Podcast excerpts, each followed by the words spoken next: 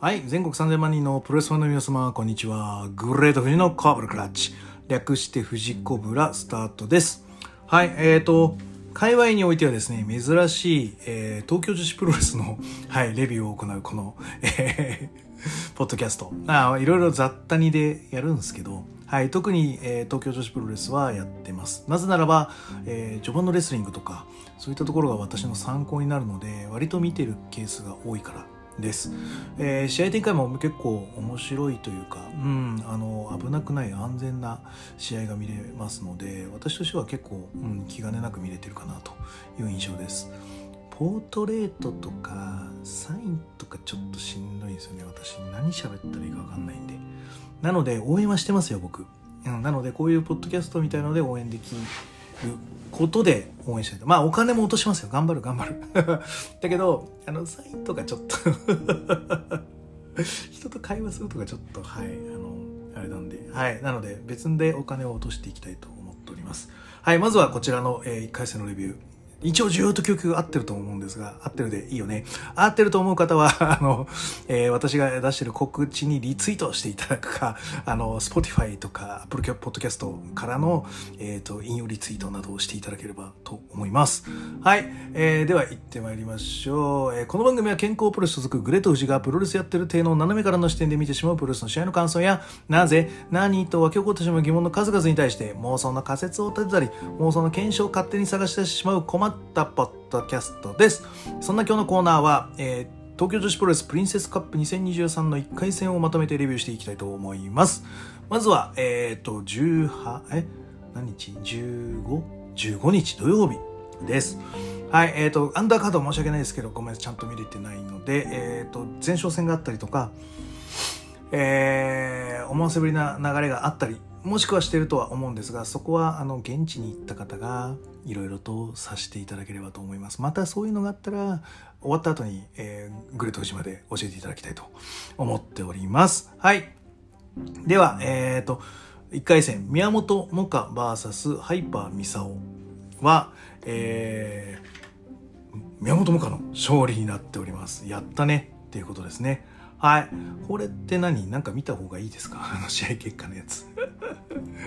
はい。えー、開いていきましょうか。東京女子プロレス。はい。試合結果3日連チャンでやってますからね。3連休。新日でさえも 2days なのに。ね。すごいなと思います。はい。リザルトリザルトリザルトいきましょう。7.15はい。何分だよ終わったの？そんなに長くないよね。あ9分36秒。そうだよね。片指固めによりまして宮本、えー、モカの勝利となっております。ゼロ戦キックから抑え込みでございます。はい。えっ、ー、とまさかの展開でね。うん。ただ宮本萌歌が勝てないかと言われたら結構観客来てる人そうではないと思ってたと思いますよ。うん、やっぱりもたつくことはまだまだあるとは思いながらもあのこの前のあのあの水波亮あの兄貴戦でのあの迫力。ああいうのはちょっとこう大舞台で期待しちゃうよね。こうセミまでセセミじゃないかな。準決勝まで上がってきてまたああいう顔したらすごいかもとか。思わされちゃうよねだからミサオの負けも逆に納得できちゃうというまあ我々見てる側からする思いでございましたよと。はい、で、えー、と大体奇襲は負けがちっていうのもその見越した上で、まあ、最初奇襲みたいなのを確かしてたよね。はい、なのが、まあ、いわゆるアップセット感がものすごく高いんじゃないかなと思います。はい、で、えっ、と、羅生門だっけ？ああいうのも2回出てたりとかで、2回しのいで、まだハイパーミサを勝つかなと思わせといて、最後はこう気合みたいな、はい、いう形の部分は、まあいい作りはいいかなと思います。はい。で、まあいわゆる東京女子オリジナルメンバー、1期生とかそこの2期生にあたる部分の、えー、覚醒というか、ろうそくでいう最後の乏しみみたいなものを各人が出してきてると思います。坂崎優香は、まあ、年内でアメリカに拠点を移す。で、えー、と山下あの美優もアメリカを中心とした活躍にシフトチェンジ、えー、中島翔子はここでやっていくと決めたっていう言葉から、まあ、東京女子に残って何かを成していくんであろう、えー、辰巳梨花は今インターナショナルのチャンピオン。ハイパーミサオは、まあ、あのオリジナルブランドみたいなのを作って第2ステージの足がかりをしてきているみんながみんなベルトやテーマを、まあ、作ったりしながらそれぞれの人生のステージを模索している感じですよね。うん、で輝ける場所はここが一番いいんだけど永遠ではない。でも人生は長い。であれば次の輝ける場所を自ら探し出して一番輝ける自分でいたい。まあそういう折り合いをつける頃合いなんでしょうね。うんまあ、だから僕あの質問箱にもあったんですけどあの今東京女子見とけばいいぜって返信を多分してたと思います。あれは何でかっていうと今ちょうどその過渡期だからだと思います。こういう新しい人も出てくるし今までそうやって頑張ってきた人が何かをこう答えを見つけていくそういう瞬間に出会える可能性もあるので非常に見てて楽しいと思いますよ、えー、東京女子。はい。えーと、じゃあ続いて、えーと、この日のメイン、えー、山下美夢 VS、えー、水木。はい。は何分？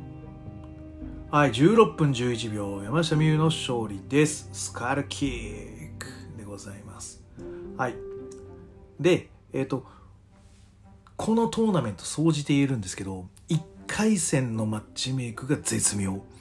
どっちが勝ってもおかしくないしストーリーの基軸を今後そっち方面にするんだったらそっちだよね。っていう真逆の大河の流れが作れる。で逆に言うとですね1本目のメインストーリーがこけてもサイドストーリー充実できるよっていう強さの表れなんですよ。この1回戦が絶妙に難しい。マッチメイクが組めるってことはサイドラインこの1回戦で負けた人のストーリーラインっていうのも全然問題なく進めるよってことになるし負けた人が、えー、バックアップ要因として組み込まれる可能性も十分にある中で層が厚いと言わざるを得ないという象徴的なマッチメイクがこの山下 VS 水木になってます。水木に関しては、えーと、四天王と呼ばれているじゃ東京女子の面々には勝っていきたい所存。坂崎由香には勝ちました。中島将校はちゃんとした形では勝利してないのかな？かもしれない、えー、辰巳梨花は今チャンピオン。だから山下美優ここ勝っときたいよねっていうところになります。はい。そういう気持ちが見えてるのか見えてないのか。いやまだまだ私はできるっていうのがあるのか。山下の、えー、まあプレッシャーというか圧が結構強かったので割と水木が削れてる。なんだかんだってもこう元気いっぱい？うんなんつうのかな強さは残したまんま、えー、中盤も終盤もこうこ自分を鼓舞していく水木なんですけど妙に削られてるなっていう感じが見えたので割としんどかったんじゃないかなと思ってます。やっぱりでもその理由の一つがサイズが一回り以上違うかな。太ももの太さとか。あ胴の厚みとか。太ってるわけじゃねえんだよ。だけど熱いんだよ。だから筋肉量で作ってるから文句も言えねえし東京女子プロレスって、えー、ゲストとかにはこうでかい要因っていうのは出すけど結局そういう人たちでメインフレームにはさせてないのよ。いわゆる力が強くて塩漬けにしちゃったりまあでかい口を叩くデブっていうのがやっぱ女子プロレスの中では昔いたわけだよ。ただ単純にデブってるだけなのに強いと勘違いして先輩風吹かして喋ってくる女子プロレスラーって結構いたらしいです。でもそういうやつら総じて本当にそいつのためのアドバイスってしてない感じ自分がただ上に行きたいご満悦に浸りたいってだけであれはこうした方がいいこれはこうした方がいいみたいなのを喋ってるんでちょっと違うんじゃない？で、えーとそういうのの審査をえー、クリアしてきている数少ない巨漢レスラーっていうのがアジャコングであったり水波綾だったりするわけですよ。彼らはちゃんと相手をグッドにするとかちゃんと相手を見て相手をちゃんと分析してこの子だったらこうなるんじゃないかっていうのをちゃんとこの東京女子の利益になるために考えてくれている。だから彼らは彼女らは定期的に呼ばれているわけで、うん、ただ単にお説教だけしたいようなただ太ってるだけの女子プロレスラーはいらないわけですよ。そんな中で山下美夢っていうのはそうにもなってないそして強いっていう体を作りつつある。だからそういう、えー、口だけくっちゃべってるデブの女子プロレスラーの先輩と戦ってもこの人はうっちゃれできる感じの力をすでに持っている。それがすごい。はい。そしてそのスカルキックの説得力。はい。あまあ強さを見せつけたよね。だからじゃあここで準決まで行く可能性は高いよねっていう、えー、カードになっております。うん。いややばいね。えだってももえみモカ対山下になるでいいの？これ。いや山下切っちゃうよね。これでモカダブルアップセットだったらすごいよね。いやでもここは山下揺るぎないでしょう。はい。えーと続いては、えー、19日17日。日本あれ？16日か。16日日曜日の、えー、カードとなります。はい。よいしょ。盤石だったね山下。強いね。強すぎた。そして1616もね蓋を開けたらってやつだよね。はい。えー、行ってまいりましょう。セミファイナルがトーナメント1回戦。スズメ VS 中島翔子。は13分52秒ロコモーション式ノーザンライトスープレックスホールドからの体固めによりまして中島翔子選手の勝利です。はいえー、実際はうーんこれも分かんなかったんだよね最初始まるまでは。ぶっちゃけさこれスズメが勝ち上がっても全然 OK じゃないですか。うん。なんだけど結果勝ってよかったみたいな感じの ほっとし方をしてます私。私は中島翔子がずっと最後まで見れるっていうのまあ決勝まで行ってほしいですね。決勝から先はまあストーリーの関係があるんででもまあ水木と視点のやっとくべきで言うと中島が俺勝ってもおかしくねえんだよな。辰巳はのインターナショナルあるしトーナメント終わりまでは残るであろうって感じで考えると中島がチャンピオンになって水木とやって水木打っちゃって山下負けてるからってフックやって山下を打っちゃる。そうすると四天王小屋が完成する。2023年の水木のチャンピオンストーリーとしては結構、えー、理想絵図になるので中島翔をこう来るかもねみたいなのはなんとなく思ってた。あとは準決勝で、えーと、くじ引き挑戦あのくじ引きし直すんですよ。でその時に若手がこう今こう山下出てきてるじゃない？でこれ中あの中島出てきたらこう単純に組み合わせ変えない限り山下 VS 中島になっちゃうわけだよ。でもそれはしたくないわけで組み合わせ変えた時に右側からあの妹ちゃんが出てきた時のお姉ちゃんっていう役割としては中島が一番あの組みやすいんですよ。マッチアップが。なので中島翔子出てほしいなでもスズメが来ちゃうかなと思ってた感じので見ながら見た試合です。で、えーと、最終的には結構実力差が出てしまったかなという試合になってます。でスズメに関しては前も俺同じこと言ってたと思うんですけど声出てないわけじゃないんだけど出てほしい時に出てない感じがしてる。うん。声出てないなって思っちゃう。でも出てないわけじゃないんだよ。よくよく試合通してみると。っていうのが出てほしい時に出てないんだなっていうのが分かりました。でこれどういう時かっていうとやっぱりやられた時のリアクションとかよっしゃこれぶっ通すぞって時のうれーみたいな感じの部分がで声が出てくれると多分お客さんは多分すごい乗っかると思うんだよね。今スズメに乗っかりたいんだけどちょっとどこで乗っかったらいいか分かんないみたいな感じで考えてるお客さん俺は多いと思うんだだからもうやったるぞの顔とか顔だけでもいい。声が出なくてもいいから顔だけ観客に飛ばすだけでも俺全然違うと思うんでやったるぜの時の顔とかあとすんげえ痛くていやーみたいな顔？うん。そういう顔だけ届けるでも俺は全然いいんだけどスズメはなんかそこはなんかいっぱいいっぱいみたいな感じが見えちゃうのでなんかやってほしいなと思っております。はい。あのなんだろう。すごいなんか笑顔だけでもいいんだけどね。似合って笑うとか。うわなんかいや嫌だなみたいな顔をするだけでもいいんだけど。なんかねこう逆に届ける顔飛ばしをしてほしいなと思ってる次第です。はい。中島翔君がしたコンディションいいよね。うん。と思いましたしえっ、ー、とスズメも結構ついてきてるので割となんつうのかな信頼して出してるかなと思います。でえっ、ー、とまあ前々からあったんですけどえーと、ジャパニーズルチャーあとヨーロピアン3種を割と交互に出してってる、うん。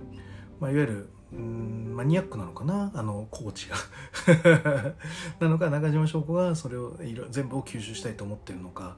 わかんないんですけど割と出てました。でスズメはちょっと体格がいいわけじゃないのでルチャで中島翔子が翻弄するというよりも、まあ、いわゆる攻防戦シーソーにしたいっていうのがあるんで割とキャッチワールド・オブ・スポーツの展開が多かった気がするのであのそうなんですよね。俺だから技かけられたいとかそれ全然思わないんだよね。まあもうやってる程度だからかもしれないんだけど。なんだけどもしやるんだったら序盤のレスリングだけ？即興でやりたいですね。この人あこういうことやってくんだみたいな。あんなんだってオーバーフックから投げとか超超そしたらもう俺も腕離さないでそのままアームロックいっちゃうぞみたいな。なんかそういうの楽しいよね。っていう体格差があるんでね。やっぱそこはなんかもうできないんだろうけど。はいそういうのはなんかやってみたいなと思ったりしましたね。ヨーロピアンちょっと多めでしたね序盤。よかったです。はいえーと、続いては、えーと、楽対、えー、辰巳理香です。はい、えー、10分37秒ホワイトドラゴンスリーパーによりまして辰巳理香選手の勝利です。えっとスズメはあれでしょ？辰巳梨花に憧れてプロレスやってるって聞いてるんでもうほんと辰巳梨花をさあのほんと、ま、真似するって言い方変だけど彼女はめっちゃ顔逆に彼女は飛ばしまくっていうかね顔を。あの観客に。うん。すごいなと思います。はい。であのこの試合めっちゃ良かったですね。メインだからとかじゃなくてラックが本気を出したらやっぱりいいんだろうなっていうのがあるんだけどでもあの前もちょっと思ったんですけどあの序盤の早い展開やるとちょっとすごい腰を気にするのが癖なんですかね。か本当にやっぱ腰が悪いのか。でも終盤はそういうの見せないで頑張ってるんで割と癖腰触っちゃうの癖なのかなと思うんですけどね。すごく気になりますね。でもなんか腰痛いのかなとか思っちゃいます。はい。でも今日はなかなかそういうの抜きにしても全部いいキレで良かったですね。はい。で一つだけちょっと俺は思うのはフロントネックロックの工房がちょっと2つあったんですけどあれは作って2つ工房を作るんだったら最初の一発目はあの定点カメラなんですよね。あの東京女子プロレスって、うん、でいわゆる北側でいいのあれは北側南側でいいの後楽園でいう南側一面っていうのが、まあ、いわゆる画面の画像の VTR の撮られるとこなんで一発目のフロントはちょっと着地しちゃってもいいからちょっと反転するかうんそうだね4分の1回転でもいいから変わってラックが締めている顔を見せたかったですね。あやっぱりラックが主役な作りなんです1回目のフロントネックロックって。うんリズムは良かったんだよ、ね、あのリズムでパッと入るのは良かったんだけどその後ちょっと一修正だけうんやっぱりちょっと気遣いながらできたらもうパーフェクトでしたね。はい。で2回目はのフロントのところはあのやっぱ辰巳理香がこう切り返していくっていうのが辰巳が主役なので自分でちゃんと顔をこうこうやってねあのスラムに行こう行こうとする顔をねちょっとずつね逆に飛ばそうと飛ばそう飛ばそうとしていましたよ。うん、やっぱああいうところはね、やっぱ真似した方がいいよね、誰もが。うん。自力で顔面飛ばすってすごいよね。はい。こうやられながら。しかもフロントネックロックで飛ばしていくっていうのはすごいと思います。うん。はい。で、えっ、ー、と、ラクのあの、抑え込みの攻防の最後にやってるクロスアームしてロールアップしていくやつ。あれ、いいよね。あれ、あの、僕らの学生プロレス時代の同級生にあのお猿西マーラっていうのがいましてでそいつが2年の時のリングネームがボートピープル・ジョーっていう名前なんですよ。あの邪道がかつて、はい、冠した名前ですね、はい、リングネーム。でボートピープルジョーと呼ばれた時のあの得意技でボートピープルクラッチっていうのがあるんですよ。でクロスアームしてやるやつは僕らの代の中でボートピープルクラッチ EX っていう名前で 存在してる技でしてあれねあのロールアップだけじゃなくてぶっちゃけあれか頑張ればジャックナイフができるんでそうしたら楽ちゃん勝てますよマジで。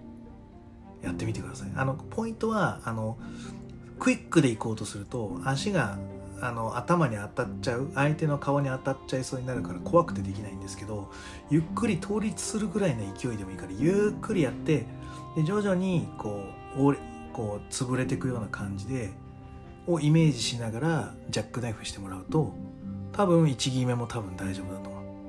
クイックで行こうとするとね足が顔顔に当たっちゃったりする可能性があるんで多分練習で多分試したことあるのかもしれないけどでそれでダメだったと思うんだけどでもねちょっとゆっくりめに降りてってもらえるといけるはず。はい。なので、えっ、ー、と僕は待ってます。ボートビーフルクラッチ EX を。そんな名前じゃねえって。すいません。あのねあのクロスアームしないで腕両腕を押さえたままジャックナイフっていうところがうちの中ではボートピープルクラッチって呼ばれてて割と使えると思うんだけどな。はい。冗談置いといて。はい。で最後あのホワイトドラゴンスリーパー。あのドラゴンキャメルクラッチでね。説得力いいよねあれね。ちゃんとでも反転する時あの右膝立てての左下に変えてからぐるって回ってるんで。まあだからあれ割となんかその円熟味があるもう技に昇華してるよねって感じがします。面白かったです。はい。はい。でえっ、ー、とこれが16日になりまして最後。17日、えー、月曜日祝日の、えー、両国3連戦ラストの日のカードです。はい、えー、これはもう出てんのかな？よいしょ。出てるね。はい、出てます。これもね、アンダーはちゃんと見れてないんですよね。はい、えー、紙服 VS 角田直は9分56秒か耐え固め片指固めフェイマサスねによりまして、えー、紙服の勝利です。はい。でえっ、ー、とこれはねもうあの小増しばしがあの ななんだかんだちゃんとレレビューすると思うからいいと思うんですけど。はい。あの大田区でね直接角田が取ってる、まあ、割と勝敗の相性としてはまあちょっと厳しめで見なきゃいけない感じの角田直が、まあ、どこまで出るのかというところの試合になっております。試合はやっぱり10分満たないんで取れど取れ高みたいなのはそんなにないと思うんですが、まあ、お互いビッグブーツが得意技だったりするのでそういうところで見せたりとか、はい、あとは、えー、どうだろう。気持ち感情みたいなものが、まあ、やっぱり出てたなと思います。それだけになんかこうところどころで起こってしまう静寂みたいなのがなんかちょっともどかしく感じました、うん、もっとなんかこう熱狂する動きが動き動きじゃないよ。お客さんから声が出せるはずだと思ってるの。この2人だったらもっと。うん。なんだろうね。やっぱこうちょっと見入っちゃったのかなやっぱり。うん。なんかねもっとね声出てよかったかなと思いましたよ。うん。紙服の会場人気って高いの？低いの？どっちなんだろう？多分俺はかどああでも分かんねえなこれは。ちょっと意地悪するキャラだったら割と最初コテンパにやられるべきだと思うんだよね。うんキリキリ前させられるみたいな展開。作ってから「この野郎うわこの野郎 またやってくんのかこの野郎」みたいな。観客をバカ負けさせていく必要が俺はあると思うんだよねこういうこう騙すタイプのレスラーっていうのは。でやっぱトーナメントの1回戦なんでやっぱ客乗っけていかなきゃいけないんだよね。うんなのでやっぱちょっとね一回ドカーンとこうバネのようにへこませるかもうものすごいこう奇策を浪してすごい一回ガン跳ねていくかみたいなのはやっぱりトーナメントの1回戦そしてえっ、と3日目の初戦みたいなものだったら俺は必要だと思っただけどまあ正解かはどうかはもう 俺の俺が正解ではないからね、うん、ん、だからもったいねえな。なんかすげえなんかいい気持ちが乗ってる試合なんだからもっとこう声出させたかったなっていうもどかしさが残りましたね、うん、でもあのすごい大事にしてる試合だと思ったんでそれが上福幸がラスにドロップキックを出したってとこかな。フェイマサー行ってで打撃合戦行ってドロップキック出してでもう一回フェイマサー行ったっていうのは自分の信頼できる技ワンツーでちゃんと仕留めたんだよっていうあの俺はそういうメッセージとして受け取っているので上福は割とリスペクトしてると思います角田奈穂。はいそこが見えてました。はいえーと最後はメインイベント。メインイベントはえー、愛の雪 VS 渡辺美優は15分10秒体固めによりましてティアドロップですね。渡辺美優の勝利です。はい。えー、これに関してはですねまあだからそうだよね。宮本山下宮本もかうわこれもかちゃんすごいね。試練だね。これ勝ったらすごいけどね。でも山下だろうな。で辰巳と中島っつねこれえぐいねこれ。7.29超見たいじゃんこれ。どこでやんの？崩落よ俺これ超見てえじゃんこれ。マジかよ。はい。で上福 VS 渡辺がまあ7.29かうんなるほどね。で次は2222 22っていうのは今週の土曜日か。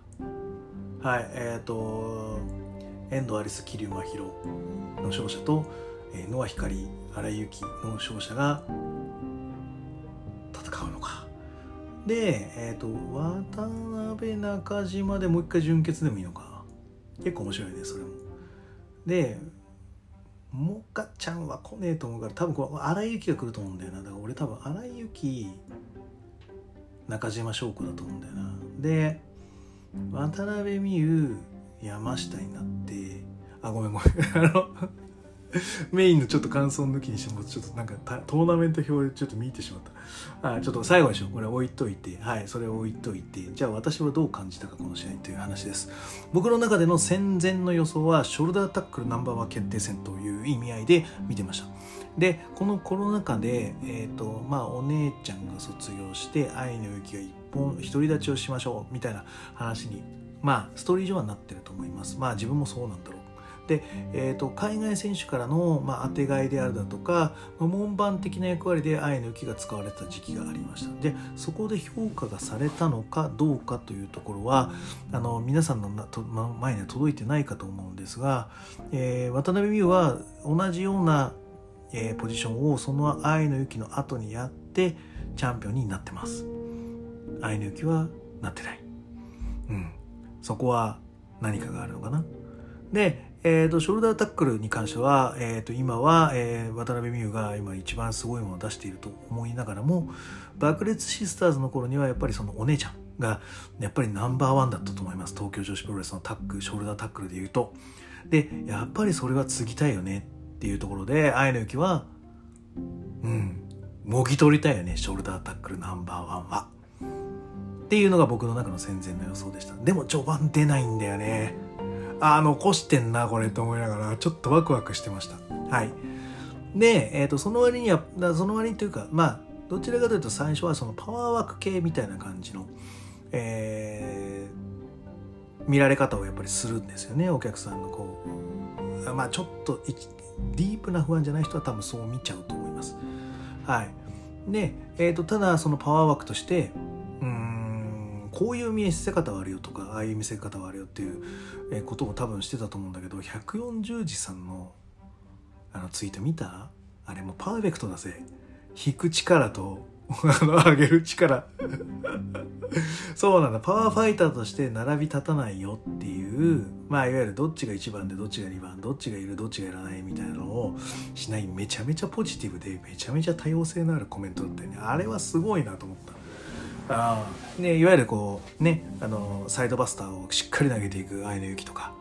あカナリアンをしっかり上げていく渡辺美優とかそれぞれのパワーがあるんだよっていう言い方ができる。140字プロレスすげえ。の中で、えっ、ー、とこう静寂の中で訪れた体格に立つ体格に立つ終盤戦。走り込んでるショルダー対決。うわー燃えたねこれね。すごいね。やったねとは思ったけどでも結果は出さなかったね玉虫色にしたねうん。はい。なので、ちょっとこう、ああ、そこは、そうなのねって、やっぱり難しいんだねって思いながら。うん。だからやっぱりその多様性並び立つ、並び立たない、うん、が正解なのかな。で、最後あの、えー、ダブルアームの変形のやつ。UBV、アンリミテッドブレイブワークスみたいなやつと、あの、ティアドロップ。あれ、そのまま持ち上げたらティアドロップになりましたっていうので、相性いいんだよね、この二人のフィニッシャーの。あだからリマッチ必須な出来栄えみたいな感じで、ショルダー対決に、うん、あの、玉虫色にして結論出さなかったことも、俺はありと見てます。この相性の良さからすると。